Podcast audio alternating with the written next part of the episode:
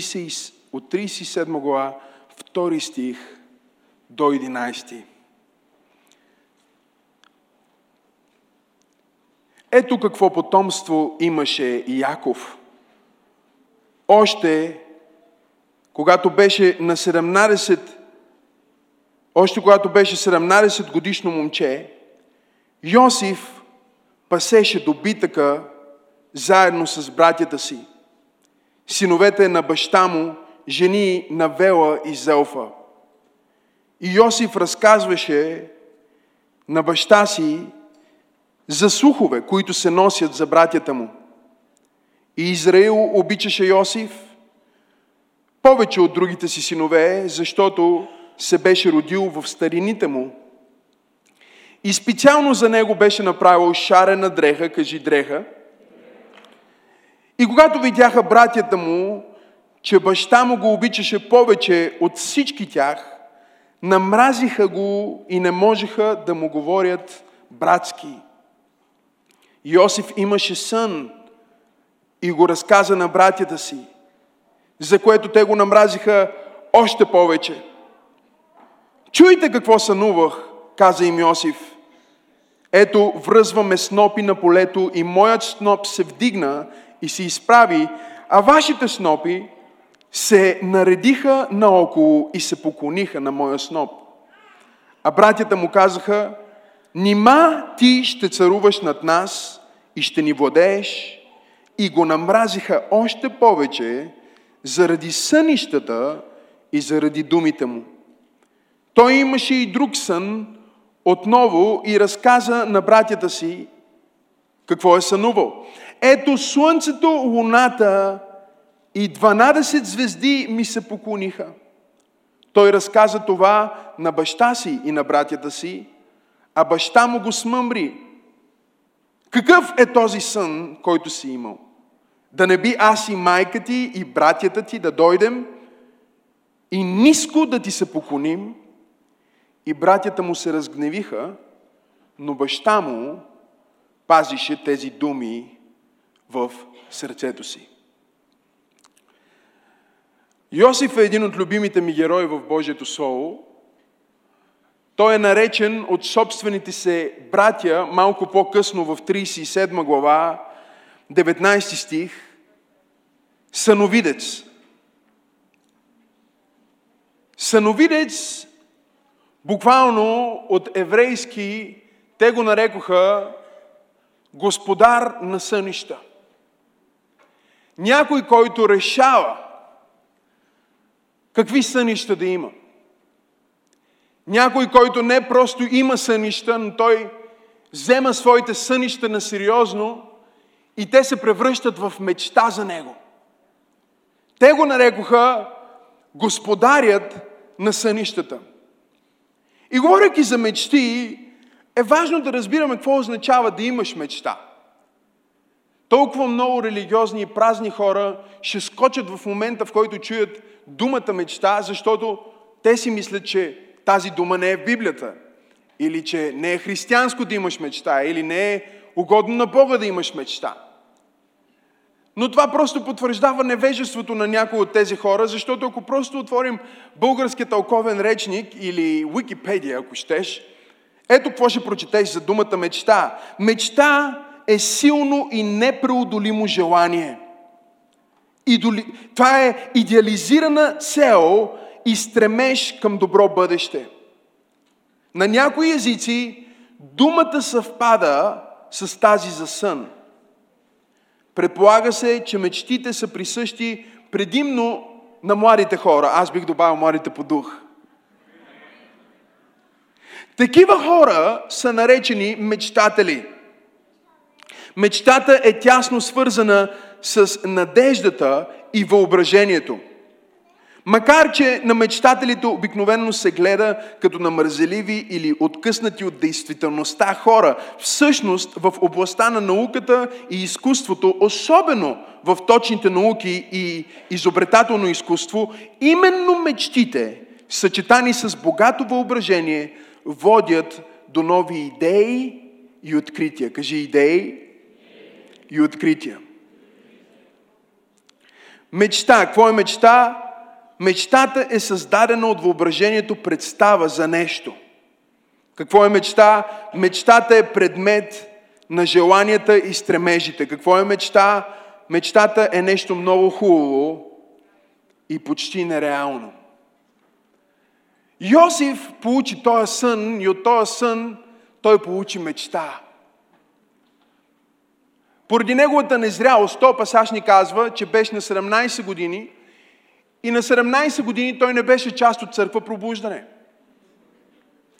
Не беше слушал проповедта от миналата неделя за това колко е важно да пазиш своята мечта. И така той сподели своята мечта на неправилните хора в неправилното време, с неправилния дух и това доведе до много проблеми за Йосиф. Но днес аз искам да ви говоря от неговия живот и от пътя на мечтата за три компонента на една мечта. Тези три компонента ще бъдат също комбинирани с моменти от живота на Йосиф, в които той изгубва нещо, за да открие нещо. Първият компонент на мечтата е плана, кажи плана. Ако ти си тук и си бил вдъхновен от Бог, бил си докоснат от Бог, ние вярваме, че Бог е Бог, който работи също и в твоето въображение и сигурно във въображението ти Той е вложил мечта да напишеш книга или мечта да участваш в филм, както аз имам така мечта. Просто да участвам, просто искам да присъствам, просто искам да видя какво се случва и съвсем скоро ще се включа. Халелуя!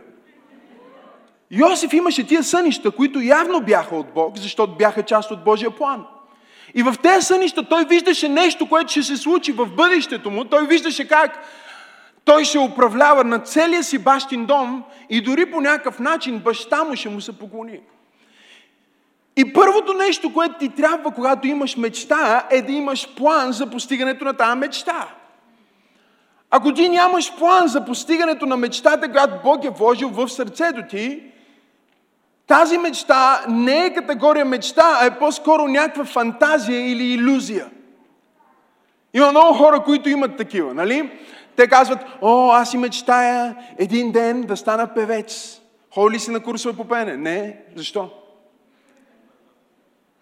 Някой казва, аз си мечтая един ден, искам да стана най-добрия адвокат в цяла Европа. Какво учиш? А, спорт. Кажи план. Първото нещо, което ти трябва, когато имаш мечта, е да имаш план. Мечтата ти дава заряд, тя ти дава ентусиазъм и тя ти дава мотивация. И това е което аз обичам да давам на хората. Аз обичам да им давам заряд, обичам да им давам мотивация, обичам да им давам надежда. Някой беше казал, твърде си позитивен, такъв съм, съжалявам, ако не ти харесва, намери някой негативен пастор. аз дори не се опитам да бъда, аз искам да бъда позитивен. Аз искам да вдъхна надежда, аз искам да вдъхна окоръжаване, защото това е нашия Бог, това е Бога, на който служим. Той е Бог, който насърчава, Той е Бог, който вярва в теб, Той е Бог, който обича, въпреки всичките ти грешки. Той е Бог, който те приема и Той е Бог, който е способен да те промени чрез Неговата любов и добрина. Това е нашия Бог. Кажи, Бог е добър.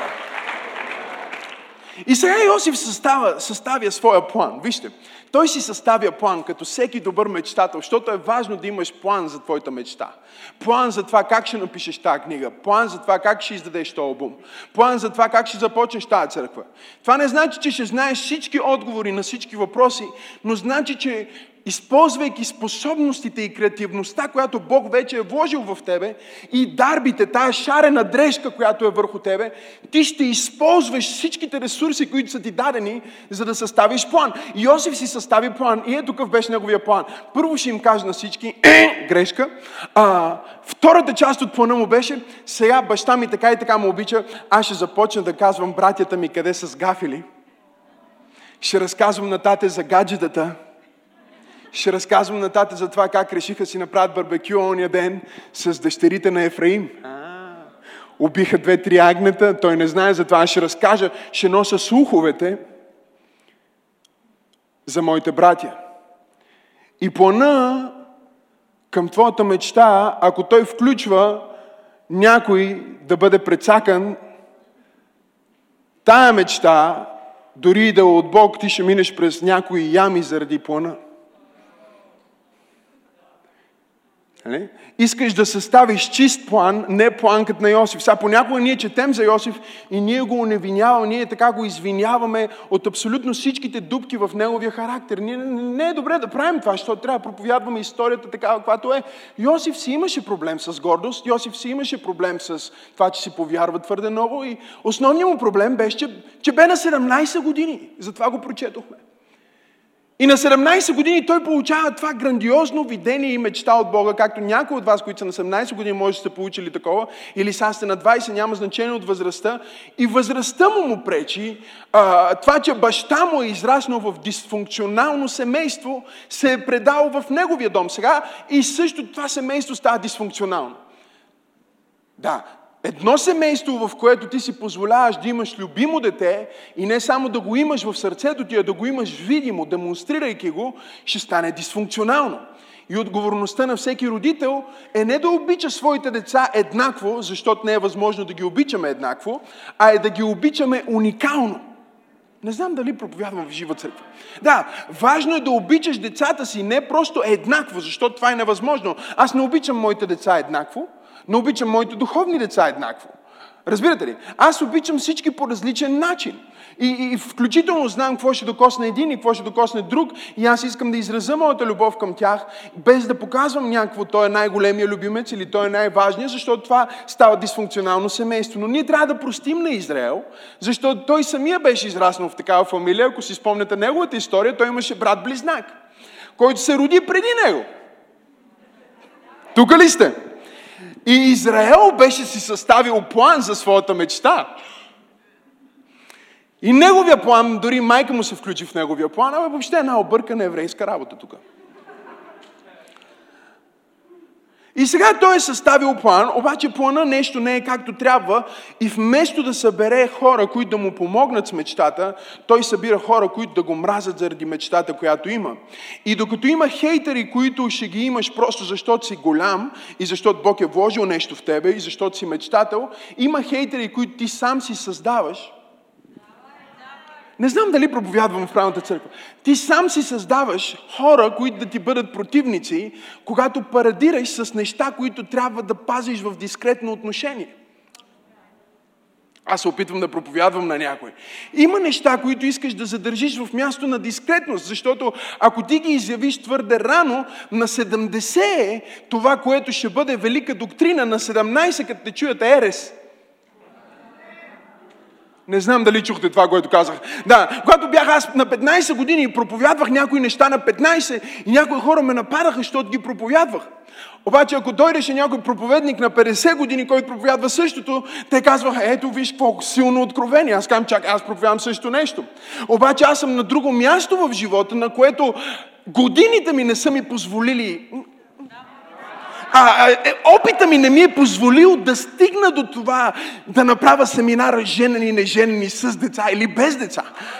И, и проблема понякога в живота е, че ние разбираме вътрешната реалност на нашите мечти и видения, но не разбираме средата, която ни заобикаля и не съставяме адекватен план за това, което Бог има за нас, а влизаме в нашия собствен план. И когато влезнем в нашия собствен план, Бог допуска да се случи с нас това, което се случи случи с Йосиф. Библията казва, че един ден той отново отиде за да а, наклюкари братята си и когато отиваше към тях, вижте, те го видяха отдалече, казва Битие 37 глава, 19 стих. И си рекоха, съновидецът идва, хайде да го убием и да го хвърлим в някоя яма, собствените му братя. И ще кажем, че го е изял някакъв див звяр и да видим какво ще стане с неговите мечти. Много от атаките в твоя живот ще бъдат заради твоите мечти, заради съня, заради видението, което Бог е вложил в сърцето ти. Понякога, когато дяволът те атакува, той не те атакува просто персонално, а те атакува на основата на видението и мечтата и капацитета, който носиш. Когато аз съм атакуван, аз не го приемам лично, но мога да го взема на сериозно. Защото разбирам, че атаката не е срещу мен като Максим Асенов, а е срещу мен като представител на небесна идея, на небесно видение, на небесен организъм, на църквата на живия Бог. И дявола винаги търси да удари носителя на мечтата, защото мечтата има нужда от мечтател, за да се сбъдне. Мечтата има нужда от визионер, за да се сбъдне. Има нужда от някой, който да я носи. И затова, ако той удари човека с мечтата, мечтата ще бъде погребана, докато се намери друг, който възкреси отдавна умряла мечта. А, а, а, аз искам да проповядвам на някой, въпреки че не е в моите записки, че някой под звука на моя глас тая вечер ще възкреси отдавна умряла мечта в твоя дом. Отдавна умряла мечта в твоето семейство. Отдавна умряла мечта в тази нация. Има ли някой, който е възкресител на мечти? И те казват, нека да го удариме и нека да го убиеме този мечтател, за да убиеме мечтата му, защото явно в неговия свят ние му се покланяме. Хората не харесват мечтата ти, когато в твоята мечта те не са на върха.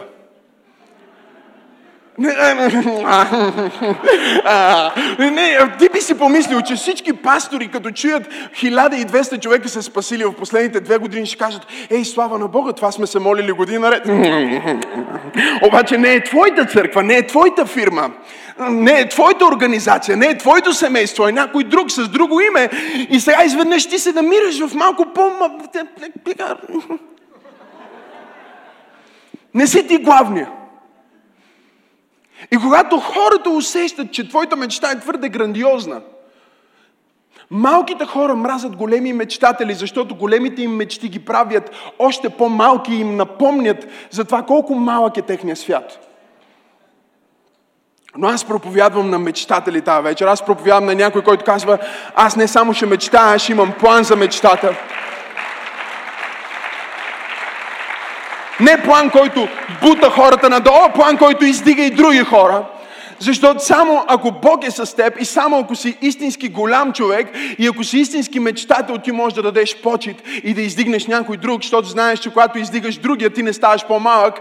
Това, че издигаш човека до тебе, доказва колко голям си ти, колко помазан си ти, колко силен си ти, колко голяма личност си ти, колко много Бог е направил в твоя живот. Погледни човек от теб му кажи, не се страхувам от твоите големи мечти.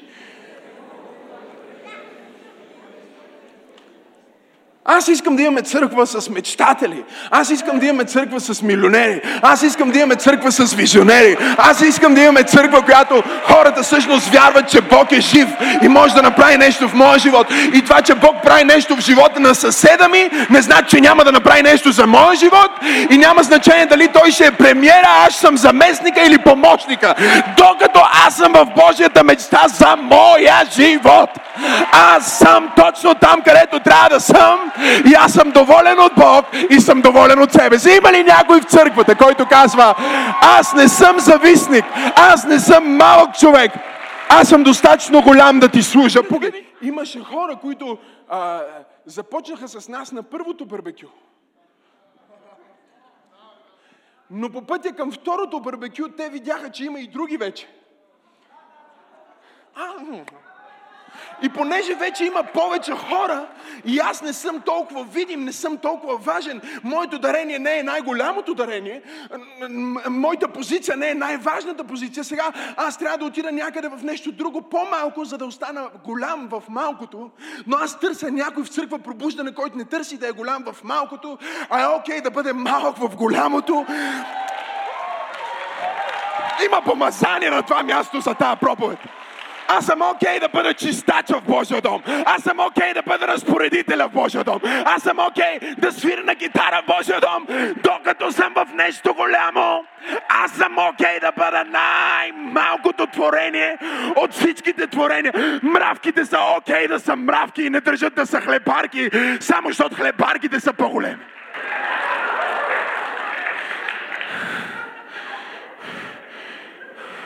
Че имам достоинство, пасторе. Но, но малко хора ще разберат това, защото малко хора са мечтатели. Те предпочитат да бъдат дякона в малката църква, отколкото да бъдат безименния ходатай в голямата църква. И докато твоя план е свързан просто с позиция, планът ти ще те заведе в рова. Докато твоя план е на основата на твоите дарби и твоята дреха, ти ще изгубиш твоята дреха. Защото трябва да помниш, че не е твоя план, който прави мечтата, а е твоето смирение на Божия план, който прави мечтата да се сбъдне. И сега Йосиф за първи път в живота си губи дрехата си. Изумителен е неговия живот, защото първият път, който губи дрехата си, това е защото той губи плана си. След това той изгубва плана си и Библията казва, че те го продадоха. Да бъде роб в Египет през Исмайляните за 12 сребърника, собствените му братя, и взеха тая шарена дреха. До този ден Йосиф си мислише, както някой от вас, че шарената дреха, благоволението на някой човек ме е направил. Понеже съм от това семейство или този човек е моя баща и защото имам тая връзка, затова съм аз. Но от време на време Бог ще допусне да ти се махне шарената дреха. Бог ще допусне рефреш на твоите контакти и изчистване на твоя фейсбук. Блокиране от абонати, които си си мислил, че са важни, а всъщност се оказват не толкова важни за твоята съдба. Изведнъж можеш да се окажеш блокиран и отхвърлен от хората, които трябваше да ти се покланят. В мечтата му те му бяха поданници, а в реалността го хвърлиха в рова. Защото плана, който беше съставил, не беше добрия план. И Бог допусна за първи път той да изгуби шарената дреха. Не знам дали има някой в църквата, който някога е губил шарената дреха. Той изгуби шарената дреха, която означава благоволение. Изгуби шарената дреха, която значи, че беше най-важния. Изгуби шарената дреха, която значи, че беше любимец. Изгуби шарената дреха, която значи, че имаше привилегии. Изгуби шарената дреха, която значи, че беше син на Израел. Изгуби цялата си идентичност. В един ден целият му свят се срина. И сега от плана той се предвижи към следващият момент в мечтите, за които говоря тази вечер. И това е пътя. Пътя е важен, защото от плана той се намери на пътя и не се намери по пътя, който мислише, че трябва да стигне към мечтата, но понякога Бог ще използва пътеки, за да те заведе до мечтата, която ти е дал. Ако отворите Библията си заедно с мен на притчи 20 глава, искам да ви покажа този толкова силен стих. Аз усещам присъствието на Бог на това място. Не знам за вас, но аз го усещам много силно. Погледнете притчи 20 глава. 24 стих казва, стъпките на човек се насочват от Господа. Тогава как може да познае човек пътя си? Кажи плана, кажи пътя. По пътя той отиде не в дома на фараон, а отиде в дома на Потифар. И понякога Бог ще те прекара през път, който ти не мислиш, че трябва да минеш. Ти имаш един път към твоята мечта, имаш един план за това как ще се случи, но Бог много често те превежда през тотално различен път. Неговия път е различен. Ти си включваш твоя GPS, моя GPS на колата е изключителен. Включвам си дестинацията и той ми дава три възможни пътя. Сега, обикновенно това, което ние правим днес, е, че ние избираме най-прекия,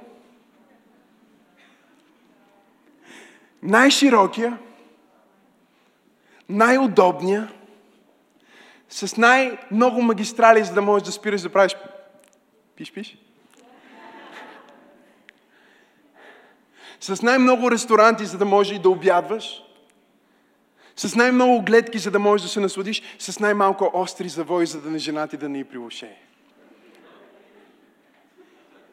Избираш пътя към дестинацията на твоята мечта и тръгваш по пътя и изведнъж обаче пътя, който ти си избрал, тук в притчи, този стих толкова ми харесва. Погледнете го пак. 24 стих, вижте какво казва. Стъпките на човека се насочват от Господа тогава, как може човек да познае пътя си. Ти си избрал този път, обаче изведнъж виждаш, че този път е затворен. Казваш, ще мина по другия път, който ми изглежда добре. Тръгваш към другия път и изглежда затворен. Предизвикателството там е, че това е пътя, който ти знаеш. А третата ти альтернатива е пътя, който ти не знаеш. И човек винаги предпочита да мине по пътя, който той знае, където той се чувства сигурен, където той знае точно къде е завоя, къде е бензиностанцията, къде е отбивката, къде често има происшествия, къде са го засекли, пътя на който има спомени. Ако питам хората тук тази вечер, един прекрасен въпрос. Какво бихте предпочели? Да живеете, да можете да видите след 2000 години земята или да се върнете назад в епоха от историята. Колко от вас биха се върнали назад в някои от епохите в историята?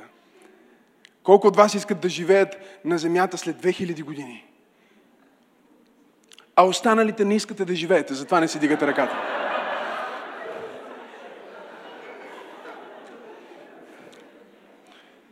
Една много проста иллюстрация. Пасторе, не искам да се връщам в задните епохи, защото не съм сигурен как е било, дори да съм историк. Напред след 2000 години не знам как ще бъде, затова остави ме тук на този стол в църква пробуждане. Не искам да си дигам ръката, не искам да участвам в тая игра, защото аз искам да карам по пътя, който познавам. Но Бог много често ще те води по пътя, който не познаваш. Ще те води по пътя, на който няма много бензиностанции. Няма много ресторанти. Има дубки по този път. И от време на време ти ще си караш автомобила по пътя към, към видението, към мечтата, която Бог ти е казал. И, и понеже ще спреш да слушаш Бога, ще спреш да идваш на църква за известно време, ще почнеш да закъсняеш за хвалението и Бог се е опитвал да ти говори, обаче ти не си бил там да го чуеш и сега GPS-а ти е казал преди 500 метра, след 500 метра завийте надясно. Ама ти си бил заед преди 500 метра с нещо друго и затова не си чул GPS-а, който ти е казал след 500 метра завийте надясно. И сега изведнъж ти не знаеш какво става. Завоя идва и изведнъж този път го чуваш GPS-а, решил си един път в месеца да ходиш на църква.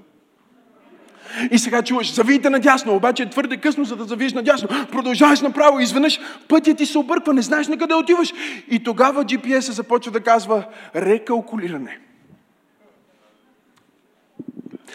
Аз се опитвам да проповядвам на някой в църква пробуждане, че дори да си изпуснал отбивката, Бог ще рекалкулира твоя път.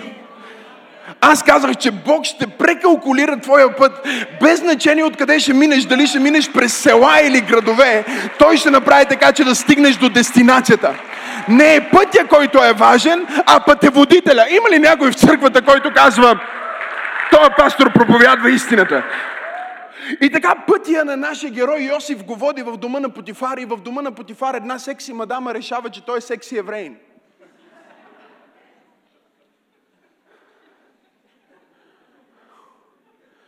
Не я интересува, че не е пълнолетен. Да, тя отива при него, Анджелина Джоли. И започва да го сваля и започва да му казва, да, си легнеме. Пътя му тъмън е тръгнал добре. Най-сетне е разбрал, че не е неговия план, неговата шарена дреха. И понеже нямаше дреха, когато влезна при Потифар, там му дадоха нова дреха. Дадоха му дрехата на пътя. Направяха го началника по пътя.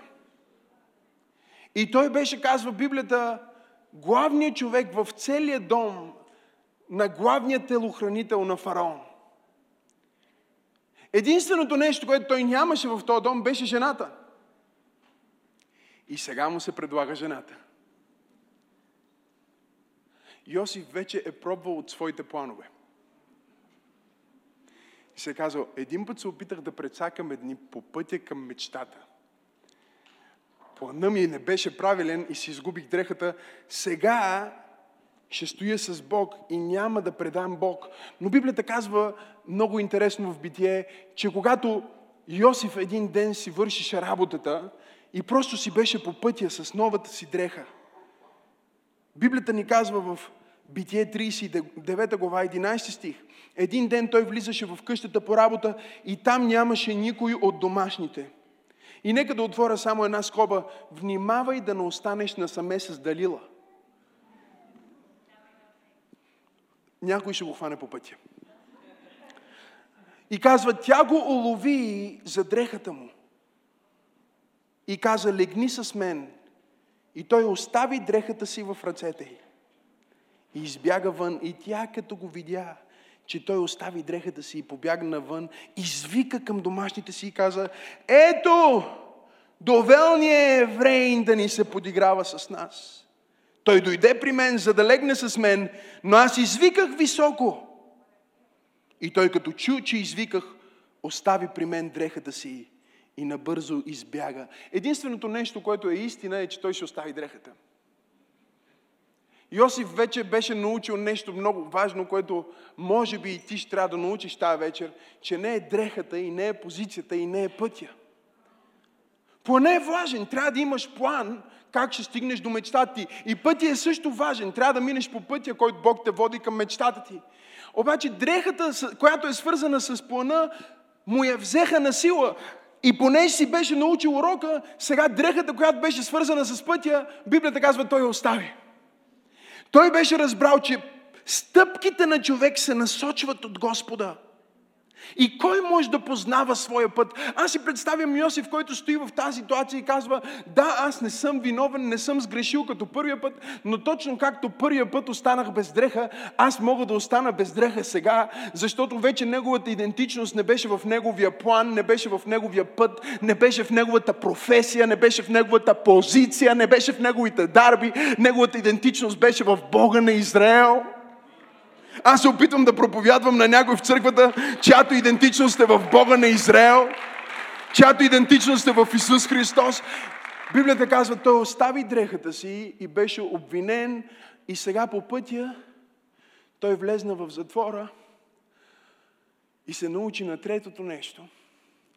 Третия компонент на твоята мечта и това е помощта когато неговия план не беше проработил и, и, и неговия път не беше проработил, той вече започна да търси помощ от приятел. Били ли сте някога в място, в което сте имали нужда от помощ от приятел? Докато е важно да разбираме, че не искаме да споделяме мечтите си с пожарогасители, е също толкова важно да разбираме, че ако мечтите ни са от Бог, в някакъв момент в етапа на развитие на видението и мечтата, която носиш в сърцето си, ти ще имаш нужда от този жокер, наречен помощ от приятел. Ако мечтата ти е от Бог, тя е твърде грандиозна, за да я направиш сам. Тя е твърде софистикирана, софистикирана, за да я осъзнаеш. Ти ще имаш нужда от тая помощ и е важно да я потърсиш. Библията ни казва, че той беше в затвора и когато беше в затвора, главният виночерпец на фараон и главният хлебар на фараон също бяха в затвора и една вечер сънуваха сън. И сега Йосиф вече е бил главният човек в дома на баща си. После е бил главният човек в дома на Потифара. Сега е станал главният човек в затвора. Не е ли интересно как, ако ти си правилният човек, без значение дали си на правилното място. Без значение дали си заобиколен от правилните хора, ако пазиш правилното отношение, отношението ти пак ще издигне най-отгоре. Дори вкараха го между затворниците. Той стана главният затворник. Идентичността му вече не беше в това, но сега той си имаше трета дреха и това беше дрехата на помощта. Той беше като просек с тази дреха и молише някой да му помогне. И един ден, когато той разтълкува сънищата, той започна разтълкувайки съня на виночерпеца и разбира се, разтълкува, че след три дни ти отново ще сервираш на фараон неговото вино. И когато хлебара чу хубавото тълкование, Библията казва, искам и аз едно такова хубаво. О, изумително е. Какви хора ще привлечеш? Когато си позитивен докато разберат, че не си просто позитивен, а си божествено пророчески настроен. Библията казва, че хлебара започна развълнувано да си разказва своя сън, мислики, че и неговата съдба ще бъде същата. Йосиф го погледна и каза, съжалявам, след три дни ти ще бъдеш обезглавен.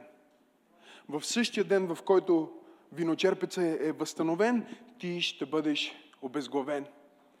И аз си мисля, че винаги имаш два вида приятели, от които можеш да търсиш помощ. Едните са тия, които искат да ти я дадат, ама не могат. Има ли сте такива приятели? Не, бе, аз искам ти помогна, ама нямам възможност. Братко, трябва ми 100 лева, бързо си плата сметка. Той казва, абе искам да ти помогна, ама нямам възможност. Те са приятелите, които искат, но не могат.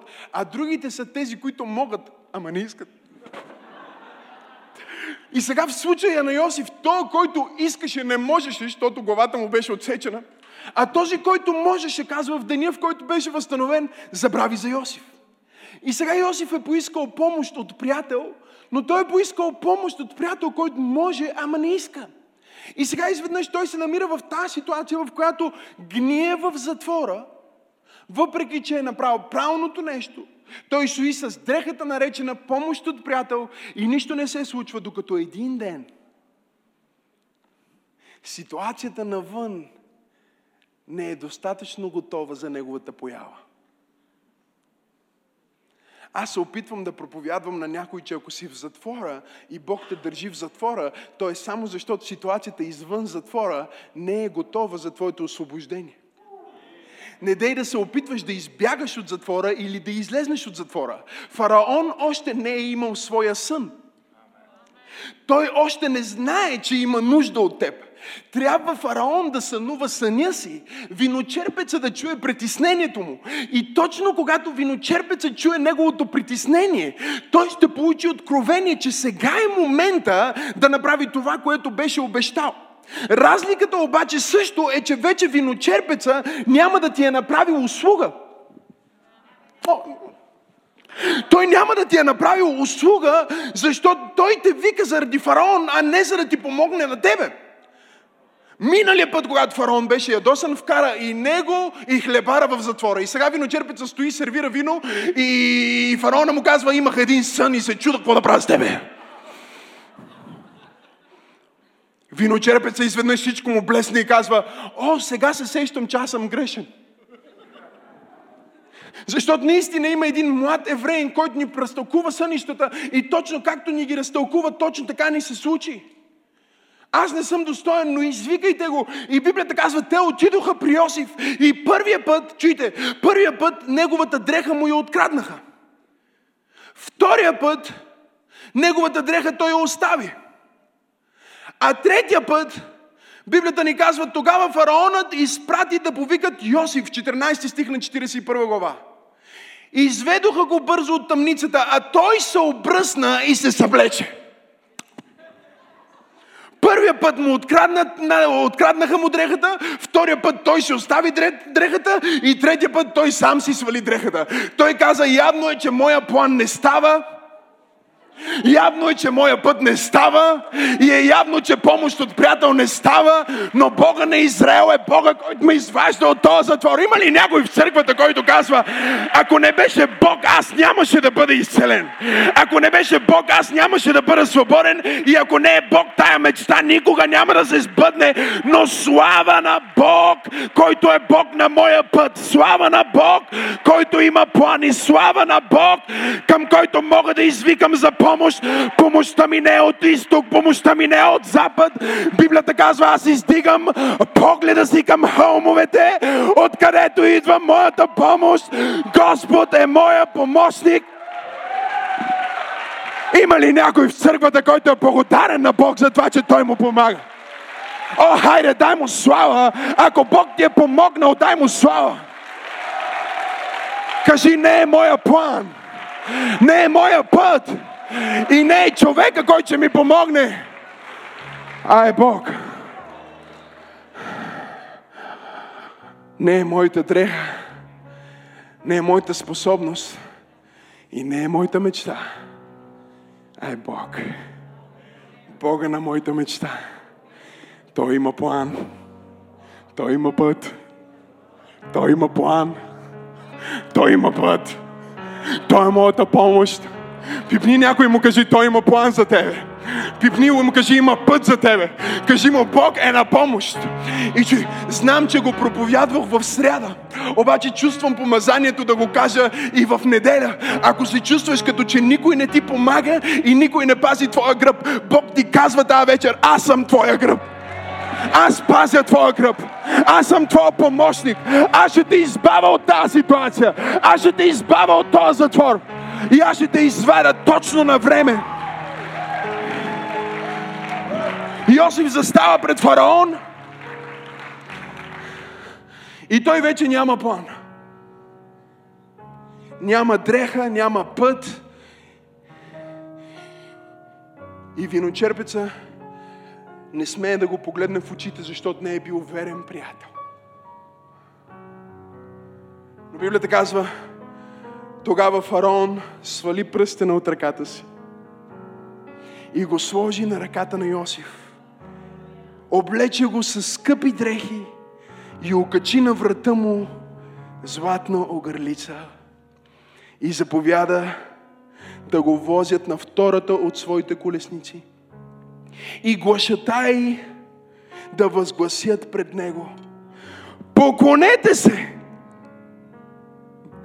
И той го постави за управител на цялата египетска земя. И рече фараон на Йосиф, аз тук съм фараон, но без твоята дума никой няма да извърши нищо. Нито ще отиде някъде в цялата египетска земя. И фараон нарече Йосиф Цефнат Панех и му даде за жена Асенета, жената на Потифара, жрец. Йосиф тръгна да обиколи египетската земя. Фараон го нарече Цефнат Панех, Спасителя на века.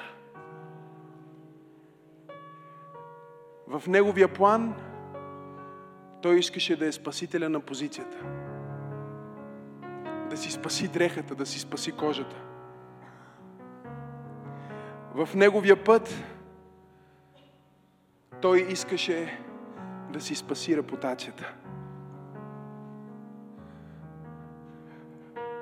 Търсейки помощ от неговия приятел, той искаше просто да излезне от затвора. Но когато Бог те облича в нова дреха, Той изпълнява и малките ти, и големите ти мечти. Йосиф беше сънувал, че 12 братя му се покланят. Сега цялата египетска земя му се покланя.